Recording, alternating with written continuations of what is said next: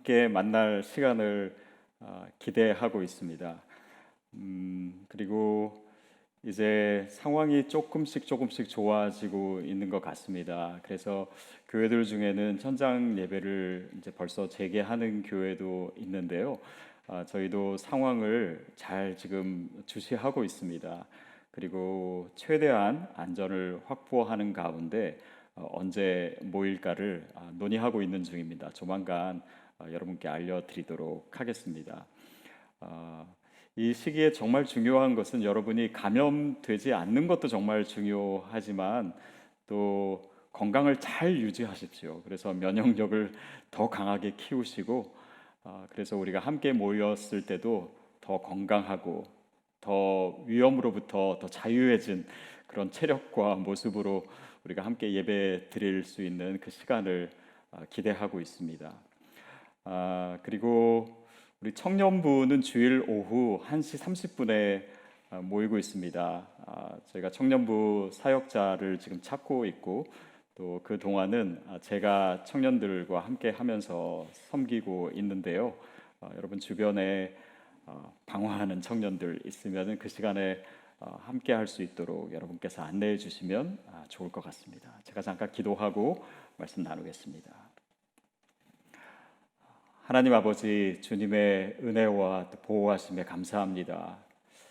오늘도 우리의 예배 가운데 우리를 만나시고 또 우리의 믿음을 경고케 하시고 또 그 믿음으로 우리의 상황과 또 세상을 이기는 하나님의 능력이 우리 가운데 아, 부어지기를 간구합니다.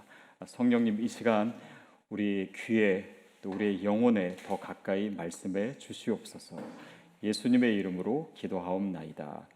아멘. 아, 제가 최근에 한 기독교 신문을 보다가 어, 이런 글을 읽은 적이 있습니다. 그 글의 제목은 이런 설교를 듣는다면 듣는다면 여러분은 어, 그곳을 떠나야 합니다. 뭐 이런 제목인데요. 어, 이제 쭉 있는데 제가 앞에 몇 가지만 읽어 드릴게요. 첫째는 하나님의 사랑을 사회적 성공을 통해 알 수 있다고 설교하는 사람은 목사가 아닙니다. 아, 물론 하나님께서 그의 사랑을 베푸실 때 또 우리의 여러 면에서 또 사회적으로 어, 성공하게 하시는 것 아, 그것도 사랑의 표현은 될 수 있다라고 생각합니다. 그러나 그것이 절대적인 기준은 될 수 없겠죠. 아, 두 번째는 헌금 금액을 정해주고 그만큼 헌금해야 하나님이 기뻐하신다. 아, 이렇게 가르치면 안 된다. 뭐 이런 내용이에요. 어, 물론 그런 것 같습니다. 또 세 번째는 예배당을 성전이라 부르고 그곳에서 드리는 예배만을 진정한 예배라고 가르치는 사람은 목사가 아닙니다. 네, 다행히도 저는 그렇게 설교한 적은 없는 것 같아요. 물론 어, 우리가 예배 현장에서 예배당에서 함께 모여서 예배하는 것을 사모하고 또 기다리고 있지만 어, 진정한 예배는 또 우리 삶의 자리에서도 드려져야 되는 거죠. 근데 네 번째가 뭐냐면요. 신약의 목사를 구약의 제사장 혹은 대제사장이라고 가르치는 사람은 목사가 아닙니다. 아, 물론 기능적으로 보면 구약의 제사장과 또 아, 지금 이 시기에 목사가 연관되는 부분은 있는 것 같아요. 그런데 아, 무엇을 얘기하려고 하냐면 종교 개혁자들이 강조했듯이 우리 모두가 성도된 우리 모두가 제사장이다라고 하는 것입니다. 어, 사실 어, 이것은 굉장히 우리에게 중요하고 특별히 팬데믹 시대를 보내면서 우리의 정체성을 생각할 때 아, 제사장의 역할을 좀 더 깊이 생각해 볼 수 있으면 아, 좋을 것 같아요. 어, 나는 제사장이다. 바로 이 명제를 가지고 어, 오늘 본문에 들어가야 합니다. 우리가 민수기 16장 말씀을 읽었는데요. 그 배경은 어, 다음과 같습니다. 어, 레위 지파 중에 고라라고 하는 사람이 반역을 일으킵니다. 왜냐하면 이 모세와 아론만 왜 대제사장, 뭐 제사장 이렇게 하고 어, 우리는 그냥 성전 일만 시키냐 이 말이죠. 그러면서 루벤 지파의 몇 사람을 이제 주동자로 삼고 그리고 이스라엘 족 아, 족장 중에 250명을 포섭을 해가지고 그들을 규합해서 어, 대대적인 반역을 일으킨 것입니다. 아, 그들을 향해서 하나님께서 어떻게 하셨냐면은 어, 그들의 이 리더들을 다 회막 앞에 집합시키셨어요. 어, 향로를 가지고 와라. 그리고 모여 있는 그들의 서 있는 땅을 갈라지게 하셨습니다. 그리고 그 땅에서 불이 나와서 그들을 삼켰어요. 어, 하나님께서 굉장히 진노하셨습니다. 근데 그 일이 있은 후에 이스라엘 백성이 모세와 아론을 원망했어요. 그 상황에서 하나님께서 어떻게 그들을 심판하셨냐면 전염병을 돌게 하셨습니다. 그래서 수많은 사람들이 아, 죽었어요. 바로 그 상황에서 모세가 아론에게 명령한 내용이 오늘 우리가 읽은 본문인데요. 46절 말씀 우리 같이 읽어보도록 하겠습니다. 시작. 이에 모세가 아론에게 이르되 너는 향로를 가져다가 제단의 불을 그것에 담고 그 위에 향을 피워 가지고 급히 회중에게로 가서 그들을 위하여 속죄하라. 여호와께서 진노하셨으므로 연병이 시작되었음이니라. 네, 46절에 보면 어, 아론이 회중에게로 갔다. 모세가 그것을 얘기하죠. 아, 그리고 47절에 보면 급히 회중에게로 갔다. 아, 이런 표현이 있습니다. 제사장인 아론이 지금 서 있어야 할 곳은 단지 회막 안이 아니었습니다. 죽어가는 사람들이 있는 곳, 자기를 배척하고 미워하는 사람들이 있는 곳, 그리고 자기를 막 공격했고 또 어, 자기를 비웃고 조롱했던 그 사람들이 있는 곳, 그들이 아프고 병들고 죽어가고 있는 그 현장에 서 있어야 되는 것이 바로 제사장이었다라는 사실입니다. 대적하는 사람들은 왜 모세와 아론을 대적했을까요? 아마도 제사장이라고 하는 직분이 굉장히 화려하고 영광스럽고 좋은 것이다라고 생각했기 때문에 왜 우리는 그 위치에 못 가냐 아, 이런 마음으로 질투했었을 것입니다.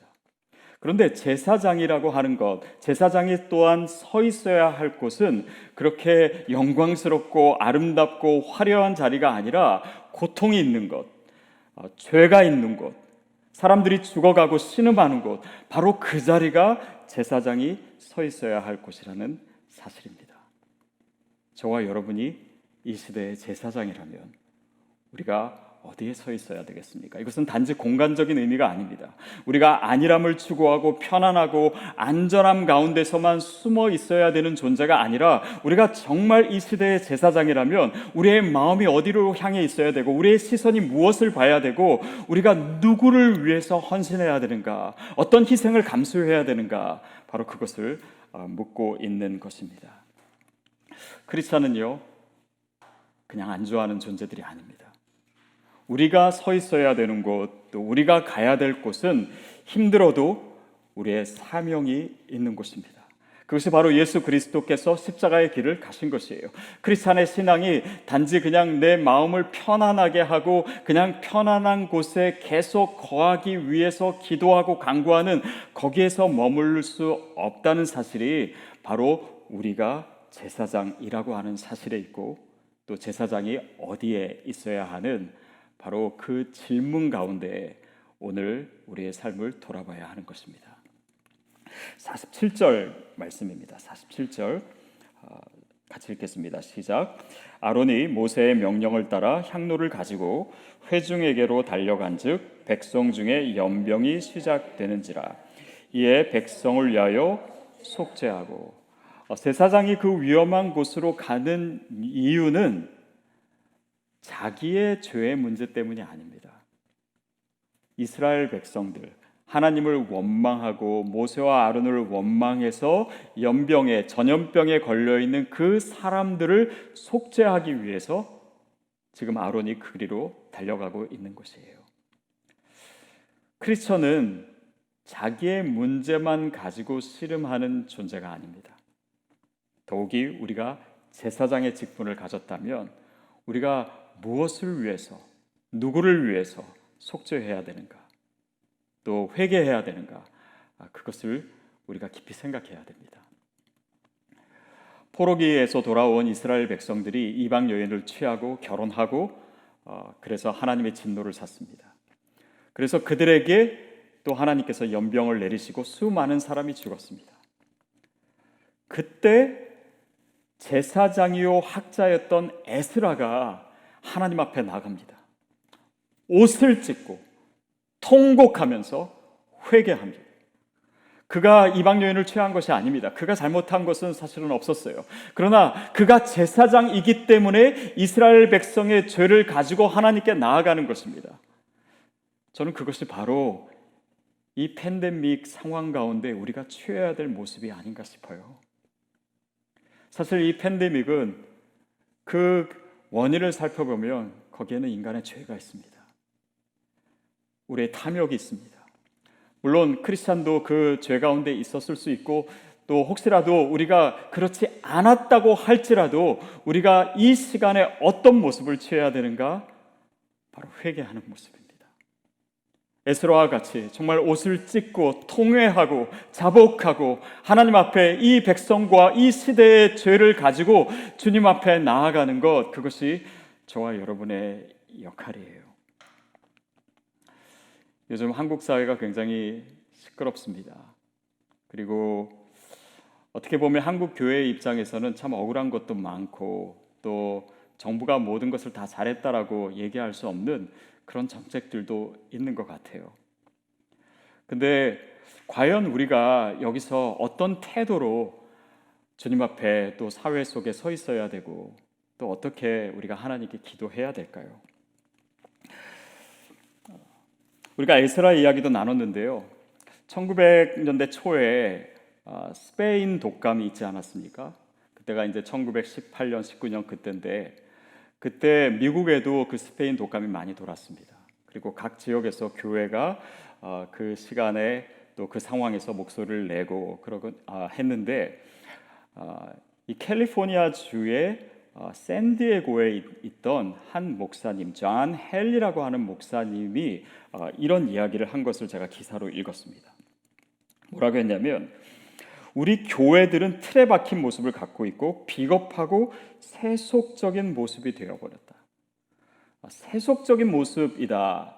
여기에는 물론 여러 가지 의미가 있지만 저에게는 이것이 어떻게 들렸냐면 그냥 세상 사람과 똑같은 모습으로 그런 이야기를 하고 그런 논리를 가지고 또 그런 생각을 가지고 이 상황을 보내고 있다면 그거야말로 안타까운 일이다. 그리고 뒤에 뭐라고 얘기하냐면 사람들뿐만 아니라 일반 사람들뿐만 아니라 교회가 회개해야 하며 그들이 그렇게 할 때 전염병이 사라질 것이다.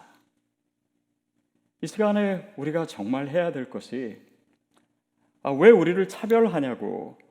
아, 물론 우리가 우리의 어, 정의를 얘기할 수 있어야 되고 또 권리를 얘기할 수 있어야 되고 정부가 잘못한 것에 대해서도 얘기할 수 있어야 합니다. 그러나 우리가 더 마음을 쏟아야 되는 것은 우리가 단지 그냥 어, 다른 사람들과 같이 다른 사회적 부려와 같이 그냥 이익 집단으로 비치고 또 자기의 권리만을 주장하는 자가 아니라 이 시대의 죄를 가지고 하나님 앞에서 회개하는 모습. 그러니까 세상이 가지지 않은 가치, 세상이 어, 똑같이 생각하지 않는 바로 그런 생각과 그런 마음과 그런 논리를 가지고 주님 앞에, 세상 앞에 서야 되는 시기가 아닌가 싶습니다.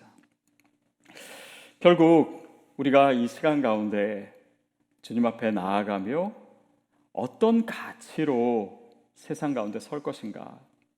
바로 그것이 회개이고 그것이 바로 희생이고 우리가 가지고 있는 세상이 가지고 있지 않는 바로 그런 모습이 아닐까 다시 생각하며 교회를 돌아보게 되고 또 우리의 삶을 아, 돌아보게 됩니다. 그것이 바로 제사장의 역할이기 때문이에요. 48절 말씀 같이 읽겠습니다. 시작. 죽은 자와 산자 사이에 섰을 때 연병이 그치니라.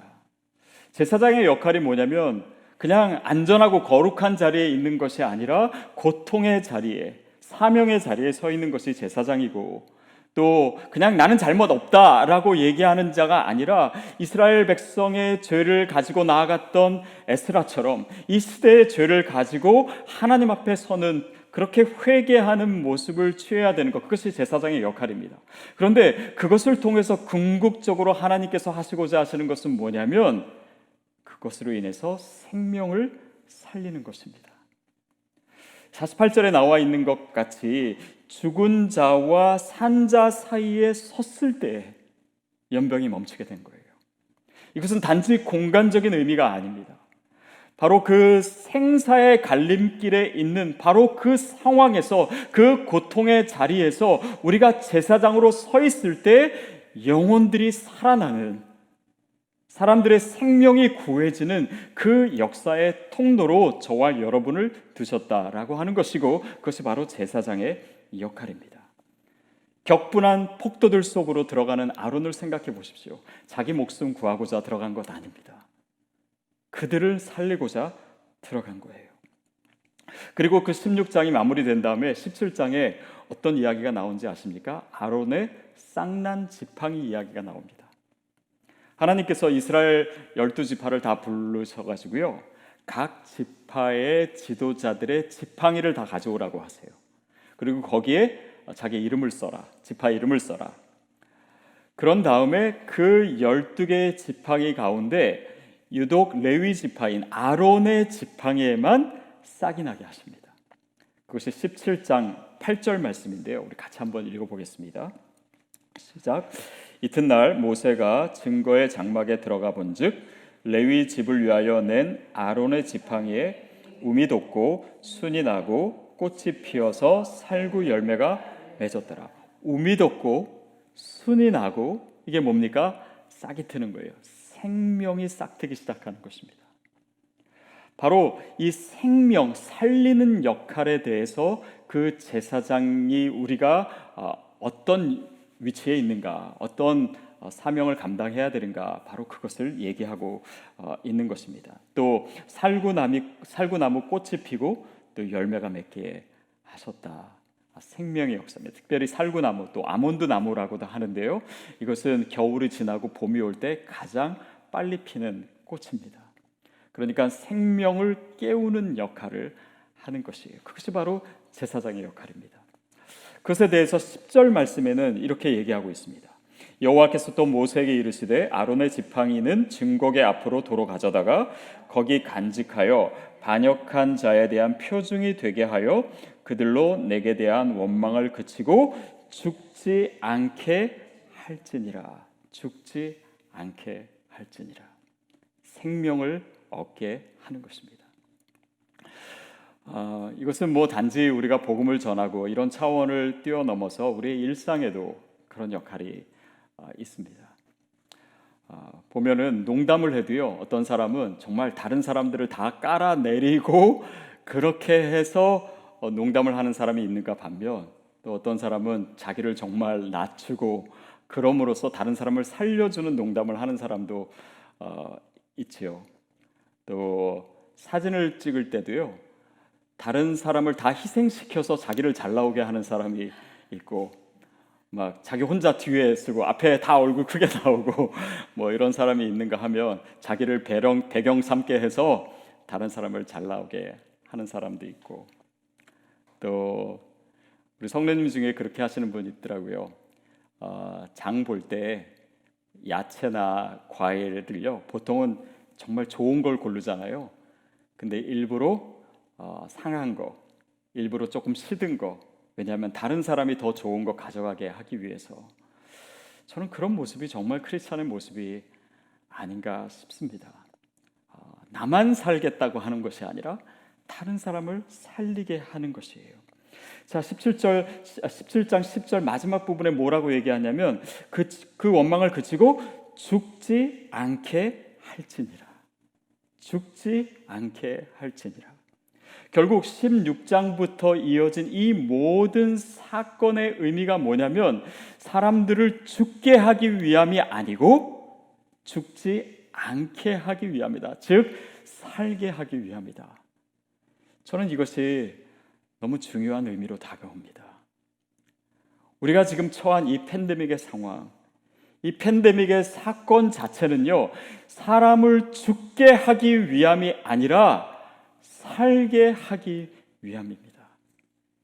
이 땅에 교회를 죽게 하기 위함이 아니라 교회를 다시 살게 하기 위함입니다. 이 시대에 소망이 없게 만들기 위한 것이 아니라 다음 세대, 이 시대에 다시 한번 소망을 주게 하시는 하나님의 역사라고 저는 믿습니다. 그렇다면 거기서 우리가 어떤 역할을 감당해야 할까요? 소돔과 고모라가 멸망할 때 의인 10명만 있으면 그 성이 멸망하지 않았습니다. 결국 크리스찬 또 제사장으로 부름받은 저와 여러분의 역할이 그것입니다. 우리가 정말 하나님의 사람으로 서 있을 때 그 성이 망하지 않게 되는 이 시대가 망하지 않게 되는 살리는 역할로서 저와 여러분을 세우셨다라고 하는 것입니다. 우리에게 임한 그 구원의 의미도 그런 것이에요. 나만 살고자 하는 거 아닙니다. 내가 구원을 얻고 다른 영혼을 살도록 하는 그 통로가 되는 것이 우리의 구원의 의미에 포함이 되어 있는 것이죠. 다시 제사장의 역할을 우리가 생각해 봅니다. 사명이 있는 자리, 단지 아니라고 편안한 자리가 아니라 힘들고 어려울지라도 우리가 감당해야 되는 그 일이 있는 자리에 서는 것입니다. 또한 다른 사람들도 이 시대의 죄를 가지고 속죄의 역할을 하는 바로 그것을 감당하는 것이 제사장의 역할입니다. 그리고 나뿐만 아니라 다른 사람의 영혼을 살리고 다른 사람의 생명을 살리는 역할 그것이 제사장의 역할이에요. 우리가 제사장이다. 이것은 단지 정체성의 이야기가 아닙니다. 이것은 물론 존재론적인 인물을 얘기하는 것이기도 하지만 우리의 삶, 우리의 행동을 얘기하는 것이어야 합니다. 지난주 이 팬데믹 가운데 하나님의 보호하시는 증거가 우리의 믿음이라고 얘기했습니다. 근데 그 믿음은 단지 우리의 내면에서만 머물러서는 되는 것 결코 아닙니다. 우리의 삶으로, 우리의 행동으로 실천돼야 되는 것이에요. 그래서 이 팬데믹 가운데 우리가 질문해야 될 것은 뭐 누가 감염됐는가 후에 대한 문제, 또 왜 이런 일이 있었는가 why에 대한 문제, 그리고 언제 이것이 끝날 것인가 when에 대한 문제, 이 모든 것이 다 중요하지만 결국 what 결국 우리가 무엇을 할 것인가? What do we have to do? 우리가 이 팬데믹의 상황 가운데 크리스천으로서 무엇을 할 수 있는가? 그 질문이 우리의 질문이어야 합니다. 결국 우리의 역할은 무엇이냐면 이 팬데믹의 상황 가운데 하나님의 사랑의 증거가 되는 일입니다. 우리가 어떻게 그 증거가 될 수 있을까요? 정말 하나님이 이 시대를 아직도 이렇게 사람들을 영혼들을 세상을 사랑하신다라고 하는 것을 우리가 어떻게 증거할 수 있을까요? 우리가 정말 내 삶을 통해서 하나님의 사랑의 증거가 될 때, 아, 사람들이 이 시대가, 아, 하나님께서 이 시대를 아직도 버리지 않으셨구나. 아직도 우리를 사랑하시는구나. 이 시대 가운데 우리가 죄악 가운데 있지만 아직도 소망을 두시는구나. 그 증거가 우리의 행동을 통해서 나타나야 되는 것. 그것이 제사장 된 우리의 역할이고 우리가 감당해야 될 일입니다. 우리가 몇 주 전에도 그런 이야기를 나눴지만 전염병이 돌 때마다 크리스찬들이 역사적으로 어떤 행동을 했는지 2세기, 3세기 크리스찬들이 그 로마 시대 가운데 병자들을 어떻게 돌보고 어떻게 희생했는지 그 이야기들을 나눴습니다. 또 때마다 이런 팬데믹이 돌고 또 전염병이 창궐할 때 크리스찬들의 역할들이 너무나 중요했고 그들은 이웃을 위해서 또 죽어가는 영혼들을 위해서 헌신했습니다. 종교 개혁 때도 루터가요 그 글들을 보면은 우리가 이 상황 가운데 도망가면 안 된다. 우리가 그 자리를 지켜야 된다. 우리가 더 희생해야 된다. 우리의 역할을 더욱더 더욱더 잘 감당해야 된다. 그런 글들도 우리가 읽을 수가 있고 또 스페인 독감 때도 크리스찬들이 교회가 어떤 역할을 감당했는가 그 당시에 고아들을 어떻게 돌보고 가난한 사람들을 어떻게 돌보는가 이것들이 다 역사적으로 남아 있어요. 제가 어떤 글을 읽다가 한국 교회는 어떻게 했나? 근데 선교사들이 처음 한국에 왔을 때가 19세기 말이었거든요. 그때 한국 땅에도요 전염병이 많았습니다. 콜레라가 창궐했어요. 그때 한국 사람들은 그 전염병에 어떻게 대처하고 있었냐면은 이 콜레라가 보통 쥐를 통해서 전염된다라고 생각했기 때문에 집집마다 동네마다 다 고양이 그림 그려놓고 그렇게 하면은 전염병이 없어진다라고 생각했던 시절이었습니다. 그때 선교사들 중에 의사가 많았어요. 그래서 와서 어, 이렇게 방역을 하고 소독을 하고 그리고 사람들에게 주사를 놔주고 그렇게 해서 수많은 사람들이 살게 됐고 그때 고종 황제가 너무 그 선교사들과 교회의 역할에 감탄을 해서 큰 하사금을 내리기도 했는데 그 하사금으로 세워진 것이 지금 서울에 있는 세문안 교회라고 해요. 그것이 이 팬데믹 상황 가운데 교회가 했던 일입니다. 여러분 지금도 그 역사는 써가고 있고 우리도 그 역사를 써야 되는 것이에요.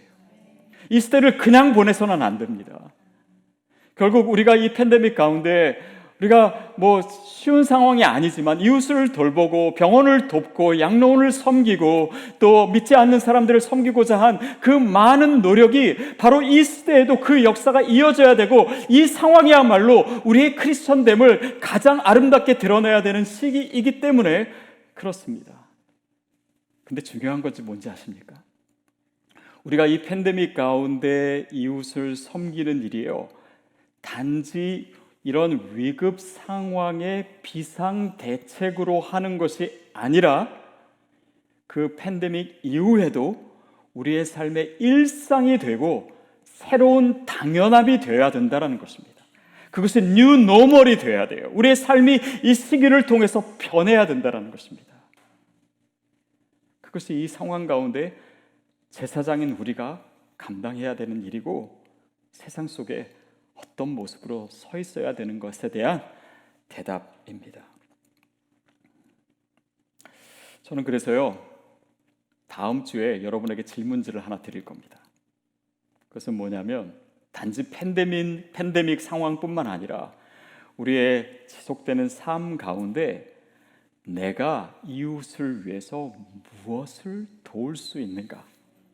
여러분이 그것을 한번 생각해 보고 또 교회 주신다면은 저희가 이웃을 섬기는데 아 우리 교회가 무엇으로 섬길 수 있겠구나 그것을 아, 우리가 더 깊이 알 수 있을 것 같아요. 그러니까 여러분에게 주신 은사, 또 여러분에게 주신 상황, 여러분의 소유 이 모든 것이 나만을 위한 것이 아니라 우리가 이 시대 가운데 하나님께서 제사장으로 나를 부르신 목적이 무엇이고 또 어떻게 그들을 섬기고 어떻게 하나님의 사랑을 이 시대 가운데 드러낼 것인가? 어떻게 우리가 증거가 될 것인가? 바로 그 일을 위한 것임을 우리가 체험하기 위한 것입니다. 여러분 오늘 우리가 아론 이야기를 나눴습니다. 근데 히브리서에 보면요. 이 아론을 어떻게 얘기하고 있냐면 그리스도의 모형으로 얘기하고 있습니다. 다시 말하면 아론이 이런 폭도들, 자기를 미워하고 질투하던 사람들, 병든 자들 그 위험한 상황 가운데 서 있었던 것처럼 예수님께서 이 세상에 우리의 육신을 입고 오시고 죄인과 함께 하시고 힘들고 어려운 그 이 땅의 시간을 보내시면서 하나님께서 우리와 함께 하신 바로 그 모습을 아론이 부분적으로나마 보여주고 있는 것이에요. 아론이 이스라엘 백성을 위해서 향도를 들고 속죄했던 것처럼 예수 그리스도께서 그분이 죄가 없으심에도 불구하고 우리를 위해 십자가에 달려 죽으심으로 우리의 죄를 속죄하시고 우리를 구속하신 그것을 아론이 보여주고 있었던 것입니다. 아론으로 인해서 그 쌍난 지팡이가 얘기하는 그 생명의 역사, 살리는 역할을 예수 그리스도께서 십자가에서 죽으시고 다시 부활하심으로 우리에게 영원한 생명을 주신 것을 모형으로 보고 있는 것이 그것이 바로 대제사장이었던 아론의 역할이었습니다. 그렇다면 여러분, 우리가 이 상황 속에서 이 시대 가운데 제사장으로 살아갈 때 우리를 통해서 마치 아론처럼 예수 그리스도가 드러나게 되는 것이에요. 그것이 목적입니다. 그것이 우리의 부르심이에요. 그것이 이 상황 속에서 하나님의 음성입니다.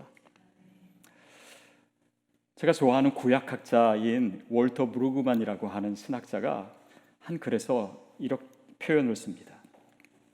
우리의 임무는 바이러스를 조연으로 만드는 것이다.